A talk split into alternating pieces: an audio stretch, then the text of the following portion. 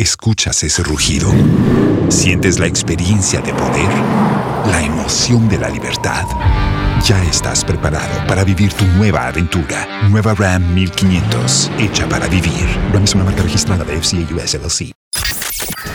Sepetuko, kurunzi ya falsafa, falsafa ya matukio, hadubini ya uhalisia. Jubilee imemkejeli William Ruto vikali. Mojawapo ya kejeli ni katibu wa chama kutoa kauli zinazoonyesha kwamba bila shaka chama cha Jubilee hakimwamini naibu kiongozi wake.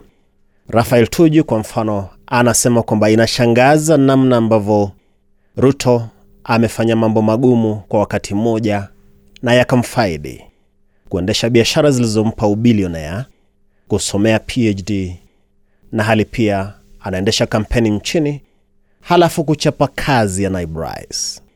Kwenye taarifa rasmi kutoka makao makuu ya chama cha Jubilee zilikuwamo kejeli. Lengo ni kumtania William Ruto, maana ni vigumu mwanadamu yeyote aweze kusomea PhD, aongeze biashara inayompa mabilioni na achape kazi ya naibu rais.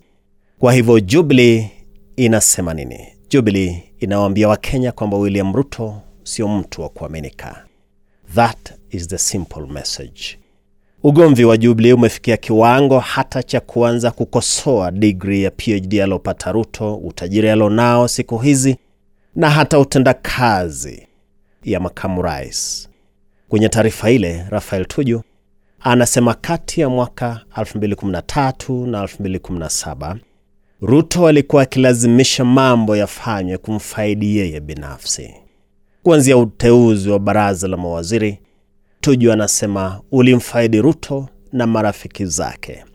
Akataja pia kwamba Ruto alilazimisha uteuzi kwenye taasisi mbalimbali za serikali kwa watu ambao walikuwa kabila lake au marafiki zake. Tuseme tu kwa ufupi kwamba katika nyumba ya Jubilee limo tope ndani mle na sasa linarushiwa Wakenya. Katika nyumba ya Jubilee wanarushiana tope na sasa tope hilo limeanza kuangukia Wakenya.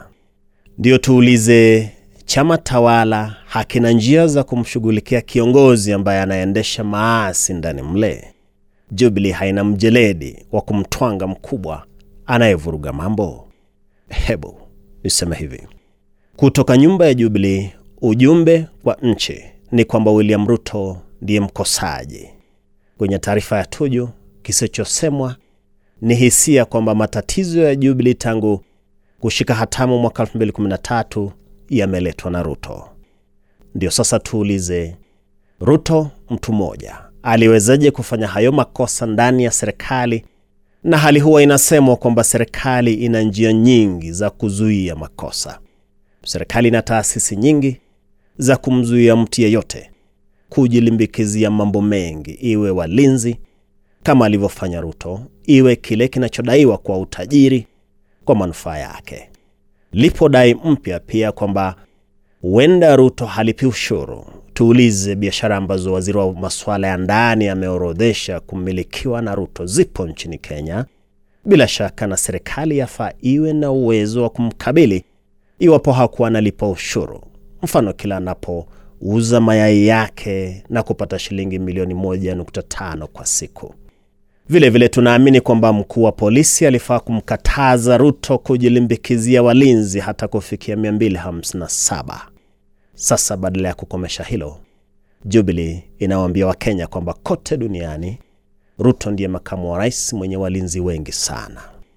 Halafu Ruto akiwa naibu rais hakuwa ndiye mkuu wa serikali. Aliwezaje kulazimisha wateuliwe marafiki zake kuwa mawaziri au maafisa wengine wa serikali? Jubilee ikiwaambia Wakenya kwamba Ruto alikuwa na political blackmail stock options, kumaanisha alikuwa na njia nyingi za usungura wa kumlazimisha mkubwa wake ili ajifaidi zaidi. Ndio tuulize, blackmail ni kosa la jinai, kujishikilia kwa kitu fulani ili ujifaidi binafsi, mfano kumwambia mtu kwamba unajua ukweli kuhusu makosa yake, kwa hivyo asipokufanyia hivi utayafichua. Hiyo yaitwa blackmail na ni kosa la jinai. Mtu anaweza kushtakiwa na fungwe jela. mbona Ruto hajachukuliwa hatua za kisheria iwapo alikuwa anatumia mbinu hii kujifaidi kati ya mwaka 2013 na 2017? Mbona Jubilee ikaamua kufichua hayo sasa? Mbona haikuchukua hatua mwanzo ili kuzuia matatizo? Na ndiyo nitasema hivi, kauli za Rafael Tuju, katibu mkuu wa Jubilee, zimewaonyesha Wakenya kwamba msimamo wetu tangu mwanzo umekuwa ukweli, kwamba katika Jubilee kumekuwa na ukosefu wa ufalme. Ungekuwapo ufalme, makosa ambayo Wakenya wanaambiwa sasa kufanywa na William Ruto yangefichuka kitambo na kutatuliwa kitambo. Jubilee inaendelea kujipaka tope, na ndilo sepetuko. Mimi ni Wellington Nyongesa. Sepetuko, kurunzi ya falsafa, falsafa ya matukio, hadubini ya uhalisia. Escuchas ese rugido. Sientes la experiencia de poder, la emoción de la libertad. Ya estás preparado para vivir tu nueva aventura. Nueva Ram 1500, hecha para vivir. Ram es una marca registrada de FCA US LLC.